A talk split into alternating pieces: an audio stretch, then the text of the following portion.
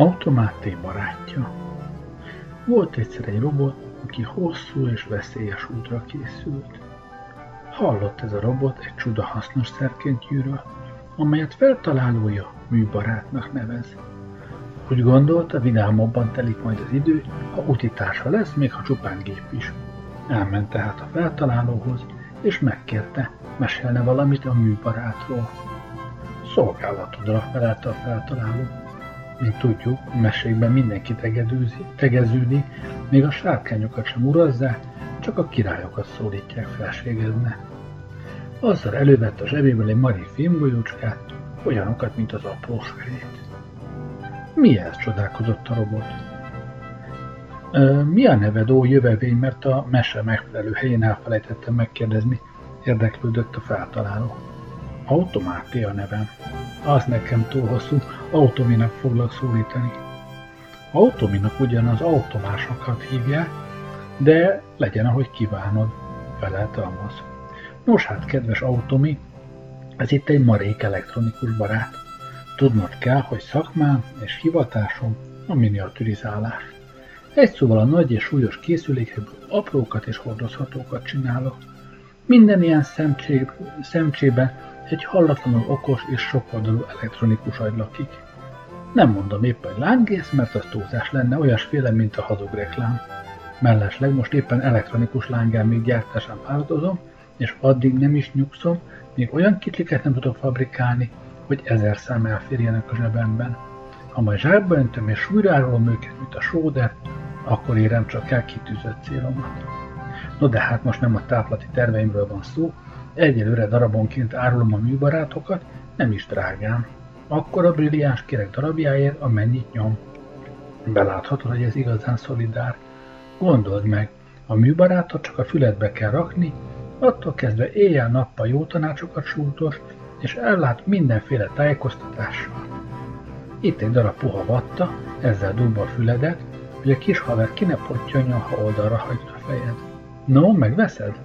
Ha egy egész tucatot vennél, olcsóbban adnám. Egyelőre egy is elég lesz, mondta automáté, de előbb tudni szeretném, mit várhatok tőle tulajdonképpen. Segít, ha nehéz helyzetbe kerülök? Hát persze, hiszen arra való, magyarázta vidáman a feltaláló. Tenyerébe szórt egy pár golyócskát, fémesen csillogta, hiszen ritka filmekből készültek, s így folytatta.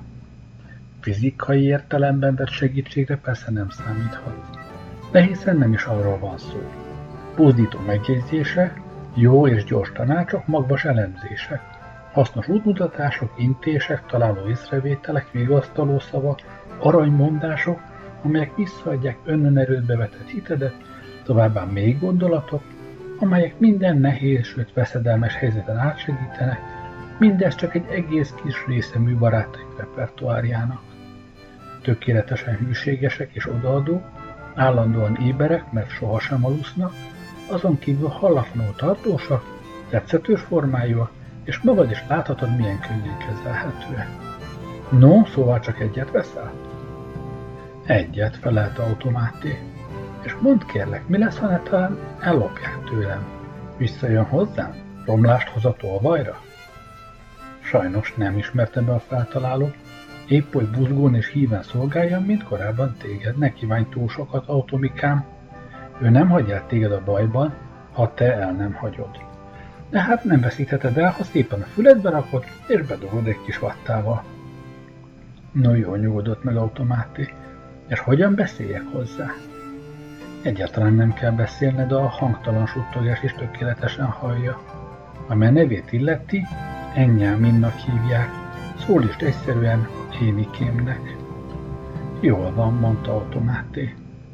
Lemérték Énit, a feltaláló kapott érte egy szép brilliánst, a robot pedig örülve, hogy van utitársa, jó barátja, vidáman vágott neki a hosszú útnak.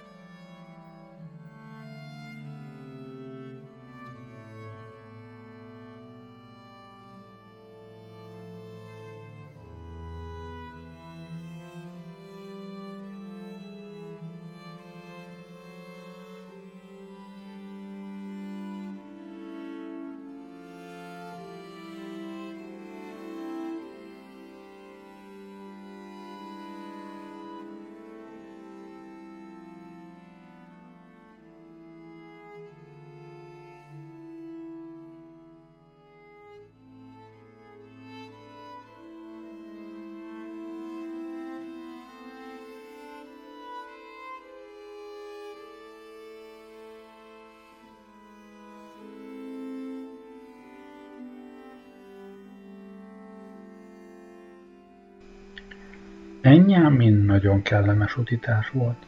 Reggelente kívánatra fölkeltette, vidám ébresztő nótát fütyörészet halkan a fülébe, később különféle tréfás történeteket mesélt, de automáté hamarosan megtiltott, hogy akkor is mesélje, mikor társaságban vannak, a többiek ugyanis már félnótásnak nézték, mert időnként minden látható ok nélkül felröhögött.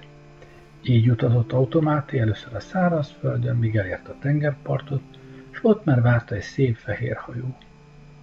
Nem sok podgyásza volt, így hát hamarosan elhelyezkedett egy kényelmes kabinban, és elégedetten hallgatta a csörömpölést, amely azt jelezte, hogy felhúzzák a horgonyt, és kezdődik a hosszú hajózás. A fehér hajó néhány napig vígan hasította a hullámokat a derűs napfényben, és álomba ringatta utasait a hold ezüstös éjszakában. Ám egy reggel szörnyű vihar tört ki. Az árbócnál háromszorta magasabb hullámok zúdultak a recsegő ropogó hajóra, olyan rémes zúgást támad, hogy automáti egy szót sem hallott a szép vigasztalásokból, melyeket Éni ezekben a nehéz pillanatokban feltehetőleg a fülébe sugdosott. Egyszerre csak mennydörgő robaj hallatszott, sós víz dúdult a kabinba, és a hajó a rémült automáti szeme előtt darabokra kezdett válni. Úgy, ahogy volt, felszaladt a fedélzetre, és alig ugrott be az utolsó mentőcsónakba, jött egy óriási hullám, felborította a hajót, és lerántotta az óceán fortyogó mélyébe. Automáti egyetlen tengerész sem látott, egyedül kuporgott a mentőcsónakban a háborgó tenger közepén, és remegve várta, mikor zúzza szét a következő hullám ezt a lélekvesztőt vele együtt.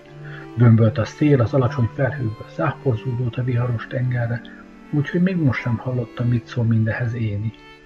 De a kavargásban egyszer csak valami sötétlő foltot vett észre, amelyet elelöntött a fehér tajték, ismeretlen szárazföld partján törtek meg a hullámok.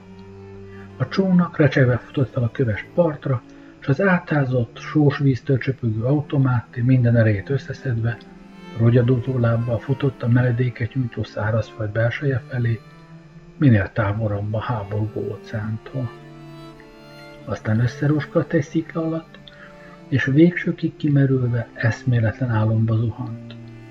Gyengét fütyörészésre ébredt, Éni emlékeztette így módon baráti jelenlétére. De jó, hogy itt vagy énikként, most látom csak milyen áldás, hogy elhoztalak magammal, sőt magamban, sóhajtott fel automáté, mély álmából ébredezve. Körülnézett, sütött a nap, a tenger még hullámzott, de már eltűntek a félelmetes hullámtarajok, a felhők, az eső, sajnos velük együtt eltűnt a hajó is. Szörnyű erővel tombolhatott az éjszaka a vihar, mert elragadta a csónakot is, amely automátét megmentette. Feltápászkodott a robot, futni kezdett a part mentén, de már tíz perc múlva visszaért ugyanarra a helyre. Lakatlan és ráadásul parányi szigetre került. Helyzete nem volt éppenséggel vidám, de se baj, hiszen vele van Éni. Gyorsan tájékoztatta barátját a helyzetéről, és tanácsot kért.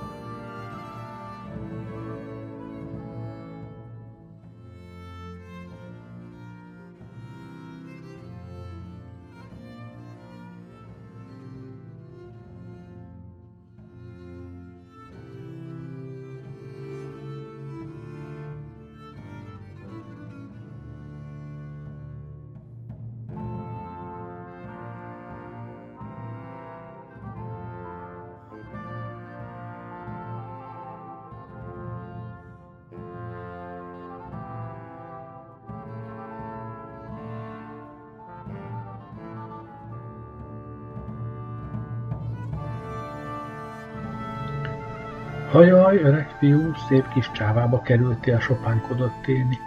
No várj csak, hadd gondolkodjam egy kicsit, mire is van neked szükséged? Hogy, hogy mire? Hát mindenre, segítségre, ruházatra, létfenntart, létfenntartási eszközökre, hiszen nincs itt egyéb, mint kő meg homok. Ejha, azt mondod? És teljesen biztos vagy benne?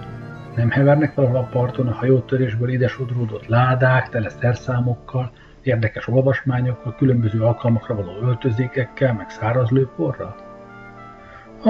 Még egyszer végigkutatta a partot, de semmit sem talált. Még egy árvad deszka sem sodródott ide a hajóról, úgy elsüllyedt az, mint a kő. Azt mondod, nincs semmi?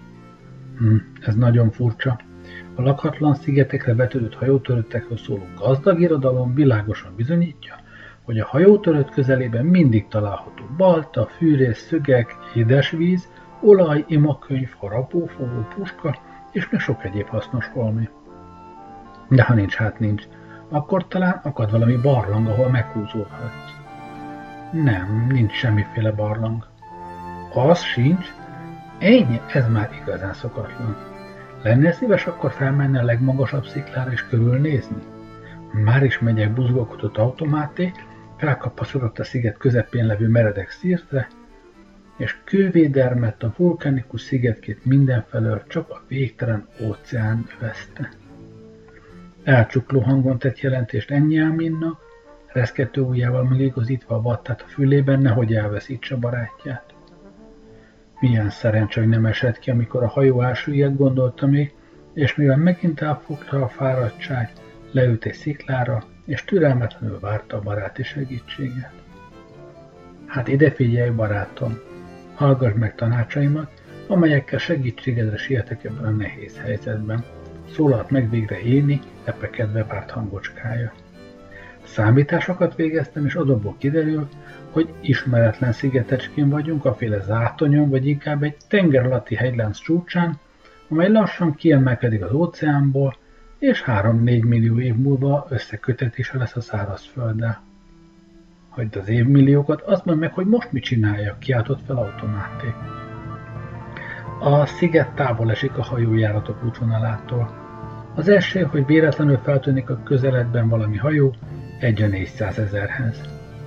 Te jó ég, jajdult fel kétségbe esve a hajó törött. Ez szörnyű, hát akkor mit tanácsolsz? Rögtön megmondom, csak ne szakíts folyton félbe. Menj ki a tengerpartra, és lépkedj be a vízbe, hogy körülbelül mellig érjen. Így nem kell majd túlságosan lehajolnod, mert az kényelmetlen lenne. Ezután alámerülsz, és annyi vizet szívsz magadba, amennyit csak bírsz. Tudom, hogy keserű, de nem tart sokáig. Még jobb, ha közben tovább gyalogolsz a mély víz felé. Egyszerre csak elnehezülsz, a sós víz kitölti a belső részeidet, egy pillanat alatt megszakít minden szerves folyamatot, és így egy-kettőre életedet veszted. Így módon megmenekülsz a hosszú sínlődéstől és lassú haldoklástól ezen a szigeten, továbbá az óhatatlanul bekövetkező szellemi zavaroktól. Azt is megteheted, hogy egy, egy nehéz követ veszel a kezedbe. Noha ez nem feltétlenül szükséges mindazonáltal. Megőrültél, fakadt ki automáté felugolva a földről. Folytsam magam a tengerbe? Öngyilkosságra beszélsz rá, szép kis tanács, és te nevezed magad a barátomnak? Hát hogy ne felelte Éni? Egyáltalán nem őrültem, meg nem is lennék rá képes. Én sohasem veszítem el szellemi egyensúlyomat. Annál jobban fájlalnám, kedves barátom, ha végig kellene néznem, amint csúnyán megzavarodsz, és hosszú kínok között pusztulsz el itt a tűzőnapon. Biztosítalak, hogy gondosan elemeztem a helyzetet, és sorra kizártam a megmenekülés minden lehetőségét. Nem készíthetsz csónakot vagy tutajt, mert nincs hozzá anyagod. Hajó, mint már mondtam, nem vetődik erre. A sziget fölött nem szállnak el repülőgépe, és te magad sem tudsz effélét építeni. Választhatod persze a lassú halódást és a gyors könnyű halálat, de teljes szívemből lebeszélek erről a balga döntésről. Ha jól beszívod a vizet, a mélykű csapjon beléd azzal a rohadt vízzel, ordított fel dütől remegve automáti. És én egy ilyen barátért adtam egy gyönyörűen csiszolt brilliást. Tudod, micsoda te feltalálod? Közönséges csaló, szélhámos kapcabetyár. Biztosan visszavonod a szidalmaidat, ha végighallgatsz, felelte higgadta néni. Szóval még nem mondtál el mindent? Ne talán azzal akarsz szórakoztatni, hogy a rámváró síron túli életről beszélsz? Köszönöm szépen. Síron túli élet nem létezik, ütötte le Éni. Hazudni pedig nem áll szándékomban, mert nem is akarok, és nem is értek hozzá. Nem így fogom fel a baráti vigaszt, de most figyelj jól ide, öregem. Mint tudod, már erre általában nem gondoltok, a világ mérhetetlenül változatos és gazdag. Tele van nagyszerű, lármás, kincses városokkal, királypalotákkal, vispókkal, szelít dombokkal és vad szírtekkel, susogó ligetekkel, hűs tavakkal, fonó sivatagokkal, forró sivatagokkal és végtelen északi hómezőkkel. Te azonban mindig csak egyetlen árva helyet érzékelhetsz mint azok közül, amelyeket felsoroltam, meg a milliónyi közül, amiket nem említettem. Túlzás nélkül mondhatjuk tehát, hogy azon helyek szempontjából, ahol nem vagy jelen, olyan vagy, mint a halott, hiszen nem gyönyörködsz a paloták kincseiben, nem forgolódsz a déli országok körtáncaiban, nem csodálod a szivárványos északi jéghegyeket. Épp hogy tökéletesen nem léteznek számodra, ahogyan nem léteznek majd a halálban. Így hát, ha elmélyülten végig gondolod, amit mondtam, megérted, hogyha nem vagy mindenütt, minden káprázatos helyen, akkor majdnem sehol sem vagy. Tartózkodási hely, mint mondottam, milliószor millió van, te pedig csak ezt az egyet, ezt az unalmas egyhangúságával szinte bosszantó, sőt undorító helyet érzékelheted, ezt a sziklaszigetkét. Már most, ha mindenütt és a majdnem sehol között óriási a különbség, és egész életednek az utóbbi az osztály része, hiszen mindig csak egyetlen egy helyen voltál egyszerre. A majdnem sehol és a sehol között viszont, őszintén szólva, mikroszkópikus a különbség. Az érzékelés matematikája tehát azt bizonyítja, hogy tulajdonképpen már most is alig élsz, mert majdnem mindenütt nem vagy jelen, pontosan úgy, mint egy megboldogult. Ennyit előszörre. Másodszor. Nézd ezt a kavicsal kevert homokot, amelytől úgy sajog az a kényes lábad. Olyan értékesnek látod? Alig ha. Itt ez a töménytelen sós víz. Ez a ronda víztömeg, hát kell ez neked? Dehogy is kell. Itt van néhány szikla, meg a forró, izületeidet kiszállító kék ég volt fölötted. Kell neked ez a kibírhatatlan hőség? Ezek az izzó süket kövek? Hát persze, hogy nem kellene. Vagyis egyáltalán semmi sem kell neked mindabból, ami körülvesz, amin állsz, és ami az ég kupolájával beborít. És mi marad, ha mindezt elvesszük? Egy kis zúgás a fejedben, nyomás a halántékodban, búgás a melletben, egy kis térdremegés, meg egyéb zűrzavaros rángatózás. Már most kell ez neked, ez a zúgás, búgás, szorítás vagy rángatózás? Dehogy kell, barátom. Ha pedig erről is szívesen lemondasz, akkor ugyan mi marad? Esztelenül rohangáló gondolatfoszlányok, néhány szó, jobban mondva szitok, amelyeket magadban én rám szórsz, a barátodra, meg a folytogató dű és az émeítő félelem. Hát kell neked, kérdem én végül, az az ocsmány félelem és tehetetlen méreg? Világos, hogy ezekre sincs semmi szükséged. Ha pedig ezeket a meddő érzelmeket is levonjuk, egyáltalán semmi sem marad. A világon semmi, a szintiszta nulla, és éppen ezzel a nullával, vagyis az örök egyensúly halhatatlan, csend és tökéletes nyugalom állapotával óhajtalak téged, mint igaz barátod megajándékozni.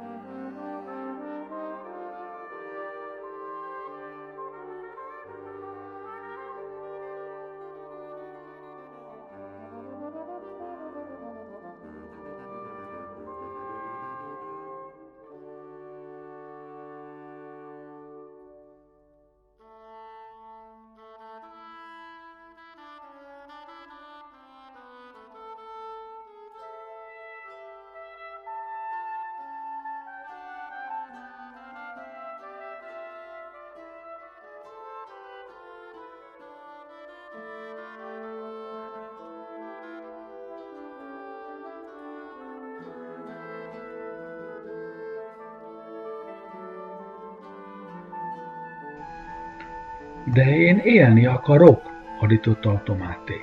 Élni akarok, élni, érted? Aha, tehát már nem arról van szó, mit érzékelsz, hanem arról, hogy mit kívánsz, jegyezte meg tárgyilagosan Enyámin. Élni kívánsz, tehát azt akarod, hogy jövőd legyen, amely jelenné válik, hiszen ebből áll az élet. Semmi egyéb nincsen benne, no de élni nem fogsz, mert nem maradhatsz életben, mint már megállapítottuk. A kérdés csak az, hogy milyen módon szűnsz meg élni. Hosszú kínlódás után, vagy könnyen, simán, mikor egyetlen nagy szippantással beszívod a vizet. Elég, pofa be, kotródj innét. Üvöltött fel teljes erejéből automáté, miközben ökölbe szorított kézzel egy helyben ugrált. Ezt meg hogy gondolod, válaszolt Enyámin. Nem is firtatom most ezt a sértő formát, ezt a parancsolgatást, amely szerintem a barátság felmondására hasonlít. De hogy mondhatsz ilyen esztelenségeket? Miért már rám kiabálni, hogy kotról? Hát van nekem lábam, hogy elmehetnék? Vagy akár kezem, hogy elhúzhatnék? Hiszen jól tudod, hogy nincsen. Ha meg akarsz tőlem szabadulni, légy szíves vegyél ki a füledből, amely biztosítalak egyáltalán nem a legkellemesebb hely a világon, és dobj el akárhová.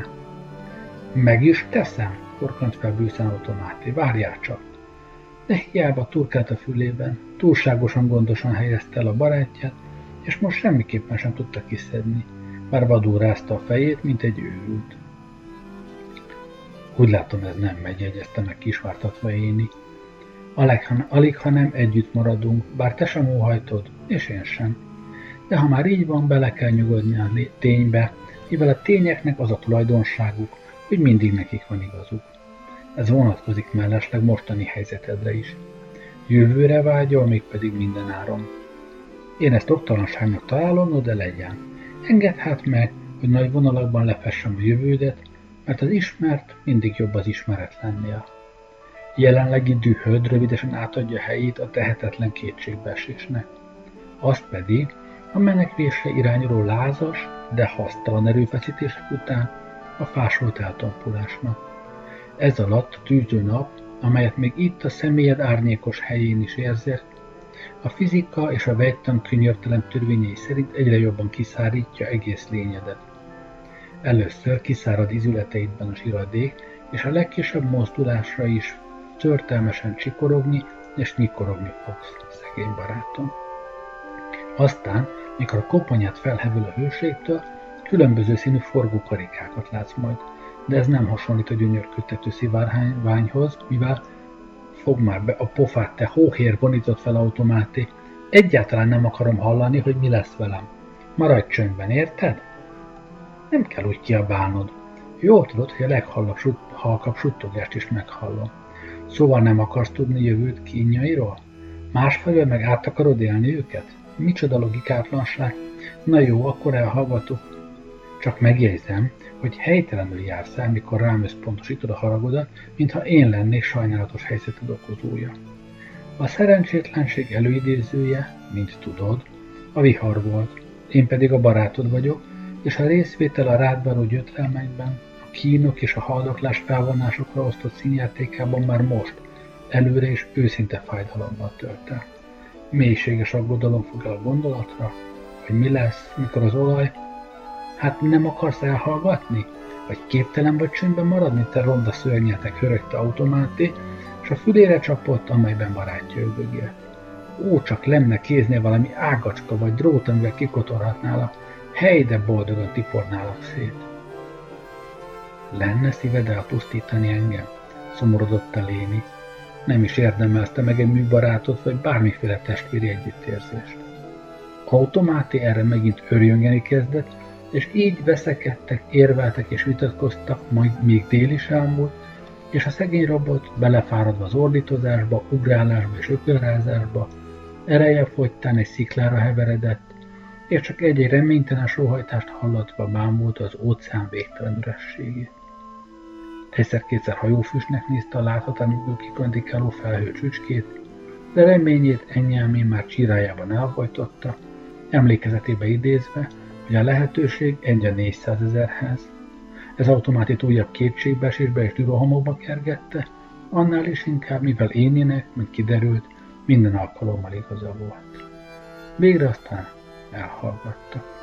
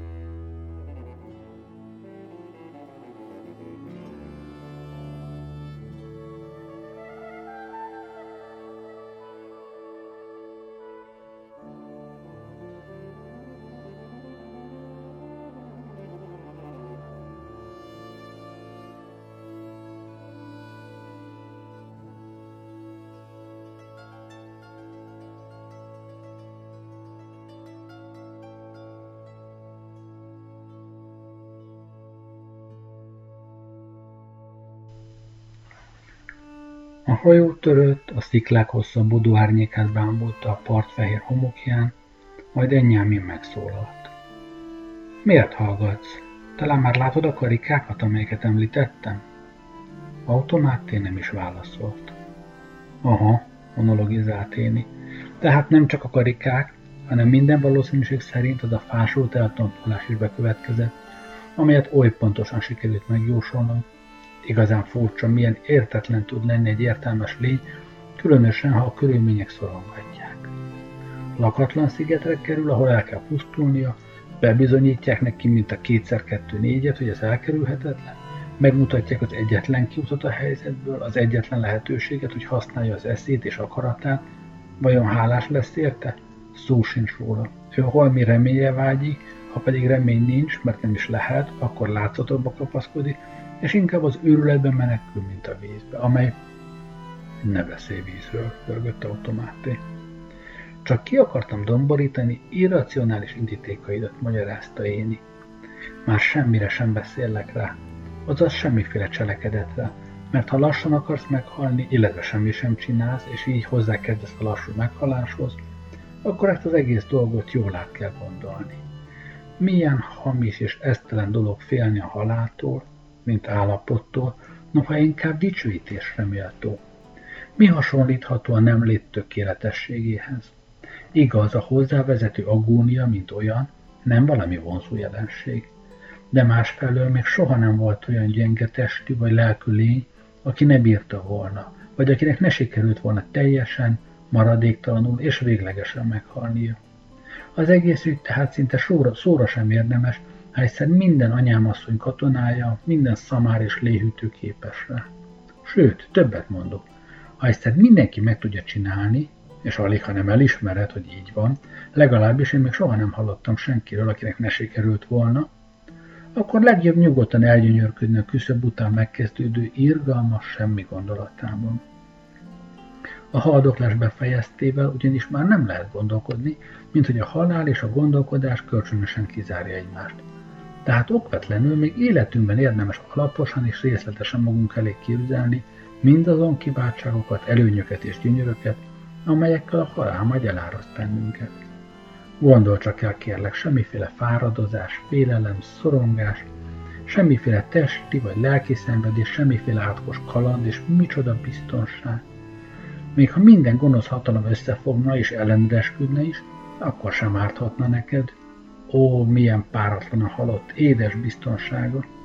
És ha még hozzátesszük, hogy ez nem holmi pillanatnyi futó rökke biztonság, hanem teljességgel visszavonhatatlan és csorbíthatatlan, akkor valóságos elragadtatása, hogy dögölnél meg Lebegte gyönge hangon automáté, s a tömör szavakat rövid, de zamatos káromkodás követte. Mennyire sajnálom, hogy nem tehetem, válaszolta rögtön Éni. Nem csupán önző irítségből sajnálom, hiszen, mint éppen említettem, nincs pompásabb dolog a halálnál, de a legtisztább altruizmus is arra késztetne, hogy elkísérjelek a megsemmisülésbe. Minden mellett nem tehetem, mivel feltalálom elpusztíthatatlannak gyártott, nyilván mérnöki ambíciójától fűtve. Tudod, ha elgondolom, hogy itt maradok majd csókéreggel borított kiszáradt tetemedben, amelynek felbomlása bizonyára lassú lesz, hogy itt ülök majd és csak önmagamnak beszélhetek, igazán elfog a szomorúság. És mennyit kell majd várakoznom, míg végre eljön az a hajó, 400 ezerből az első, amely a valószínűség számítás szerint végül is rátalál erre a szigetre. Micsoda? Te nem pusztulsz itt? Mordult fel automáté, akit Enyámin legutóbbi szavai felráztak fásultságából. Szóval te élni fogsz, míg én... Ó, azt már nem. Soha, soha, soha. És bőz ordítása a talpra szökkent, ugrálni kezdett, rázta a fejét, teljes erejéből kotolt a fülében, a legfurább bakugrásokat és táncfigurákat mutatva be, de hiába. Közben Éni vadul sipogott. Hagyd már abba, mi van, már is megőrültél? Hiszen még korai. Vigyázz, kárt teszel magadban, még eltöröd vagy kiviszemítod valamidet. Vigyázz a nyakadra, hiszen ennek nincs értelme. Más lenne persze, a képes lennél egy csapásra, tudod, de így csak nyomorékkel teszed magad. Mondom, hogy elpusztíthatatlan vagyok, és punktum. Mire jó hát ez a kínlódás? Még ha kiráznál is, akkor sem tesz velem semmi rosszat. Akarom mondani jót, hiszen, mint fentebb bővebben kifejtettem, a halál irigylésre méltó dolog. Ó, hagyd már abba! Hogy lehet így ugrándozni? Automáti azonban tovább hányta vetette magát semmivel sem törődve, sőt odáig ment, hogy döngetni kezdte a fejével a követ, amelyen korábban ült. Addig verte belé a fejét szikrázó szemmel, és lőporfüsttel az orjukaiban, egészen megsüketülve saját csapásaitól, míg ennyámén egyszer csak kirepült a füléből és elgurult a kövek közé, halk, megkönnyebbült kiáltással, hogy végre kiszabadult. Automáti nem is vette rögtön észre, milyen hatékonynak bizonyultak erőfeszítései. Elnyúlt a naptól izzó köven, pihent egy darabig, aztán noha még kezét, lábát sem bírtam mozdítani, így mormogott. Semmi, semmi, csak pillanatnyi elgyengülés. De kirázlak én, szétporítlak én, barátocskám, hallod? Hallod? Hé, mi ez? Hirtelen felült, mert megérezte, hogy üres a füle, káboltan körülnézett, aztán feltérdelt, és lázasan keresni kezdte mint az apró kavicsok között.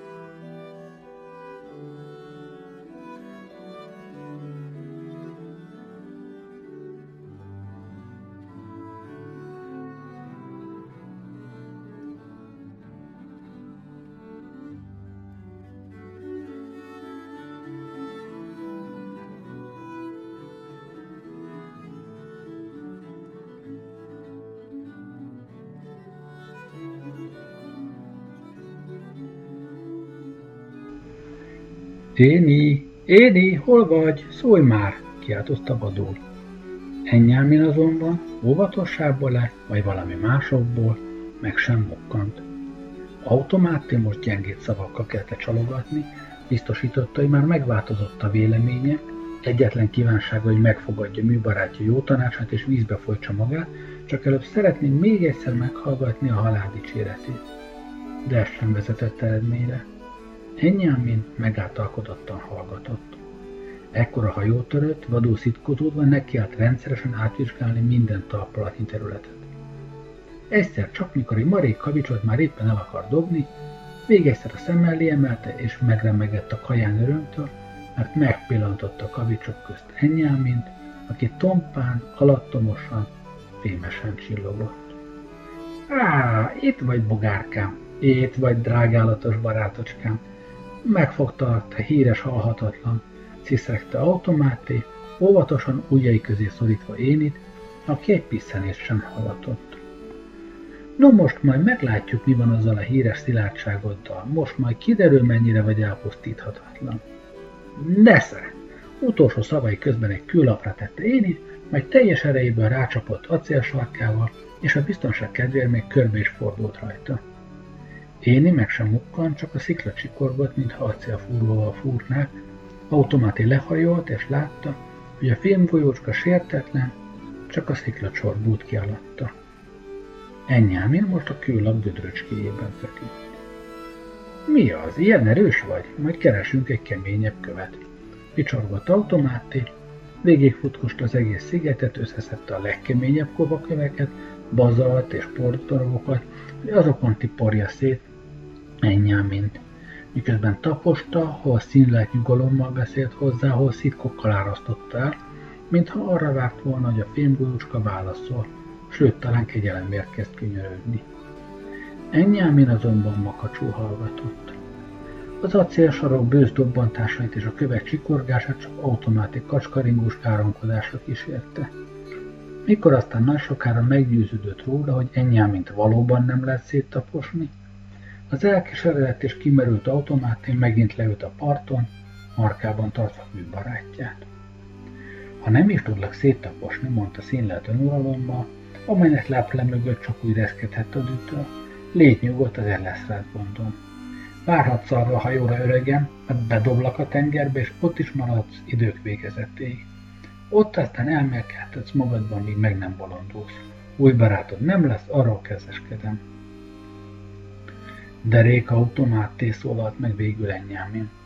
Ugyan mit árt nekem, ha a tenger fenekére dobsz? Mulandó lény kategóriában gondolkodol, ez okozza tévedéseidet.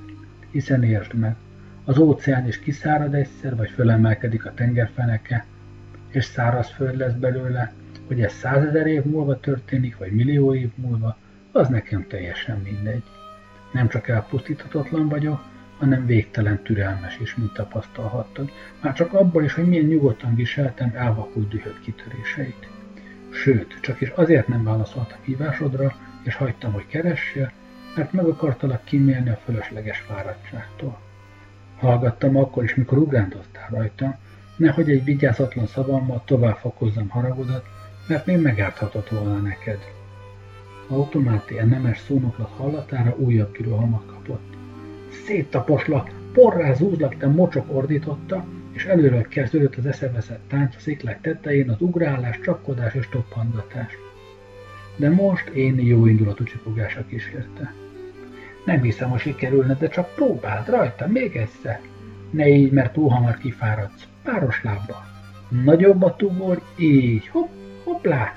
Magasabbra ugorj, akkor nagyobb erőt fejthetsz ki. Nem bírod már? Ennyi hát nem megy? No, ez az, látod. Próbáld meg azzal a kővel, ez az. Nem jó, keres inkább egy másikat. Nagyobb nincs? De akkor gyerünk, hajrá. No, még egyszer, minden bele, drága barátom. Milyen kár, hogy nem segíthetek. Miért hagytad abba? Ilyen hamar kifáradtál, de kár. Na nem baj, majd várok, csak pihenj nyugodtan, ha tűtsön le kicsit a szellő.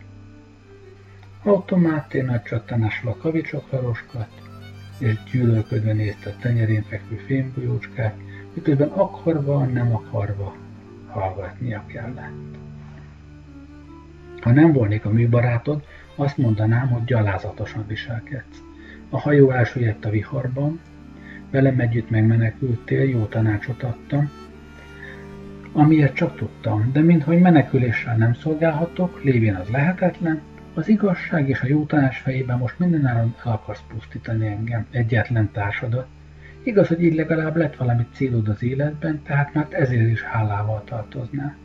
Kíváncsi vagyok, miért olyan gyűlöletes számodra a gondolat, hogy én túlélek. Majd kiderül, hogy túlélsz-e.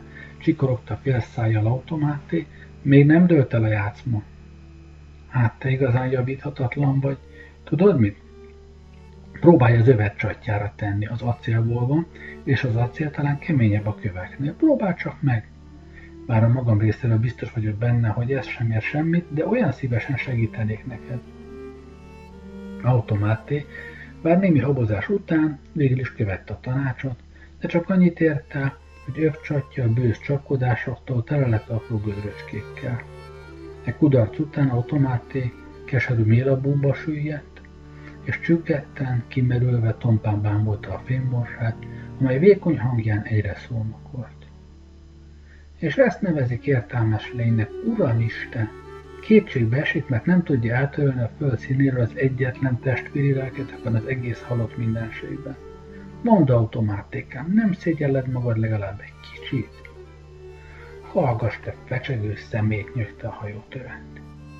Miért hallgassak? Látod, ha rosszat akarnék neked, már rég elhallgattam volna. De én még most is a műbarátod vagyok. Veled leszek a haldoklás kínjaiban, mint hű bajtár, ha a feje tetejére állsz és te nem fogsz a tengerbe hajtani, drága barátom, mert könnyebb a szenvedés, ha legalább közönsége van. Közönsége leszek tehát ámulásodnak, amely azáltal bizonyára jobban sikerül, mint a teljes magányban, mert az érzelem a fontos, mindegy, hogy miféle. A gyűlölet irántam, igaz barátod iránt ösztökélni fog, és bátrabbá tesz téged, szárnyakat ad lelkedne, tiszta és meggyőző csengés biztosít hallgatásodnak, rendszerezi végvonaglásodat, és rendet teremt utolsó percei mindegyikében, már pedig ez nem kevés. Ami engem illet, megígérem, hogy keveset fogok beszélni, és nem kommentálok semmit, mert ha másképpen tennék, akaratlanul is összezúzhatnálak mód feletti barátságommal, amelyet nem bírnál elviselni, és őszintén szólva, pocsék egy jellemed van. De én ezt is megoldom, mert jósággal válaszolok gonoszságodra, megsemmisítelek, és így módon megszabadítalak önmagadtól, és ismétlem, mindenre a barátság késztet, nem holmi elfogult megítélés, hiszen őszinte rokin szemem ellenére tisztán látom természeted rondaságát.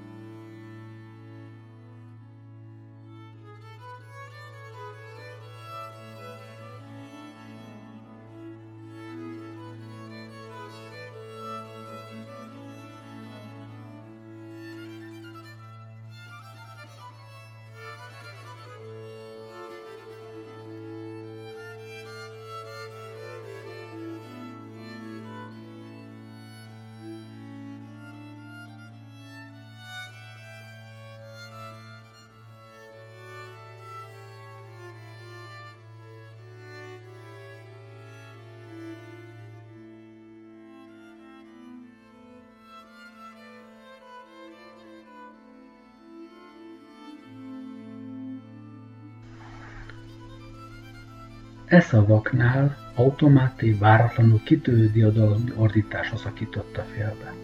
Hajó, hajó, hajó! Rikoltozott a robot eszeveszetten, felugrott és felelel kezdett rohangálni a parton, köveket dobált a vízbe, teljes erejéből hadonászott, és főképpen torka szakadtából ordítozott, míg teljesen be nem rekedt. Egyébként fölöslegesen, mert a hajó egyenesen a sziget felé tartott, és már le is bocsátotta a mentőcsónakját.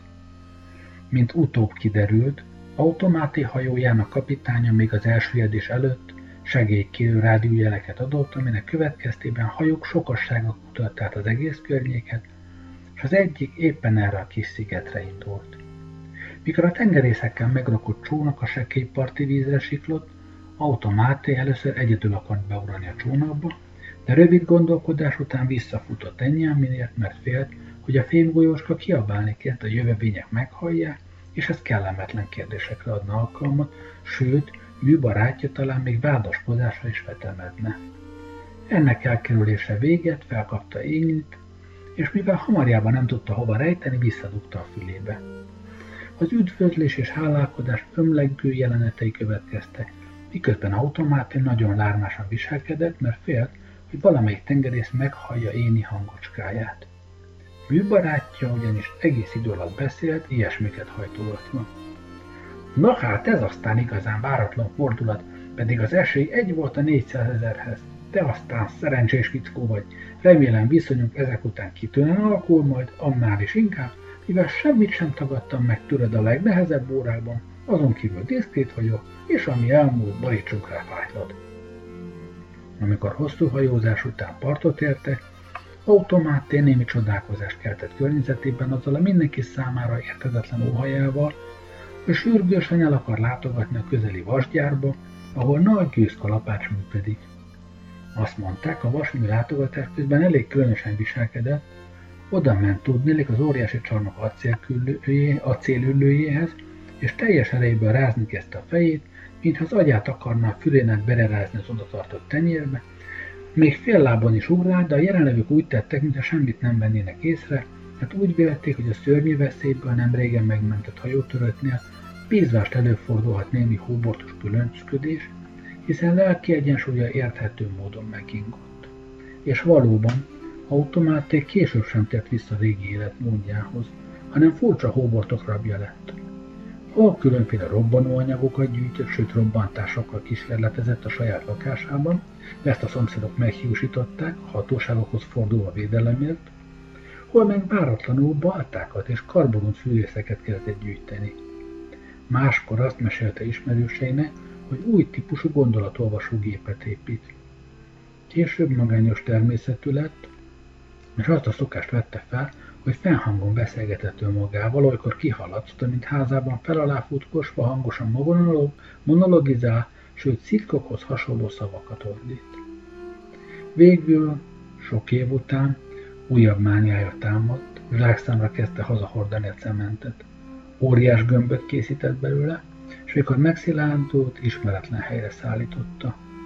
Azt mesélik, őrnek szegődött el egy elhagyott bányába, és valamelyik éjjel egy óriási betontömböt gurított le az egyik aknába, aztán pedig napjai fogytáig a környéken sétálgatott, és mindenféle szemetet összegyűjtött, hogy bedobálja ebbe az aknába. Nos, igazán elég érthetetlen szokásokat vett fel, de ezek a plekák alkalmasint nagy részt légből kapottak. Alig hihetjük, hogy annyi év után még neheztelt volna műbarátjára, akinek pedig oly sokat köszönhetett.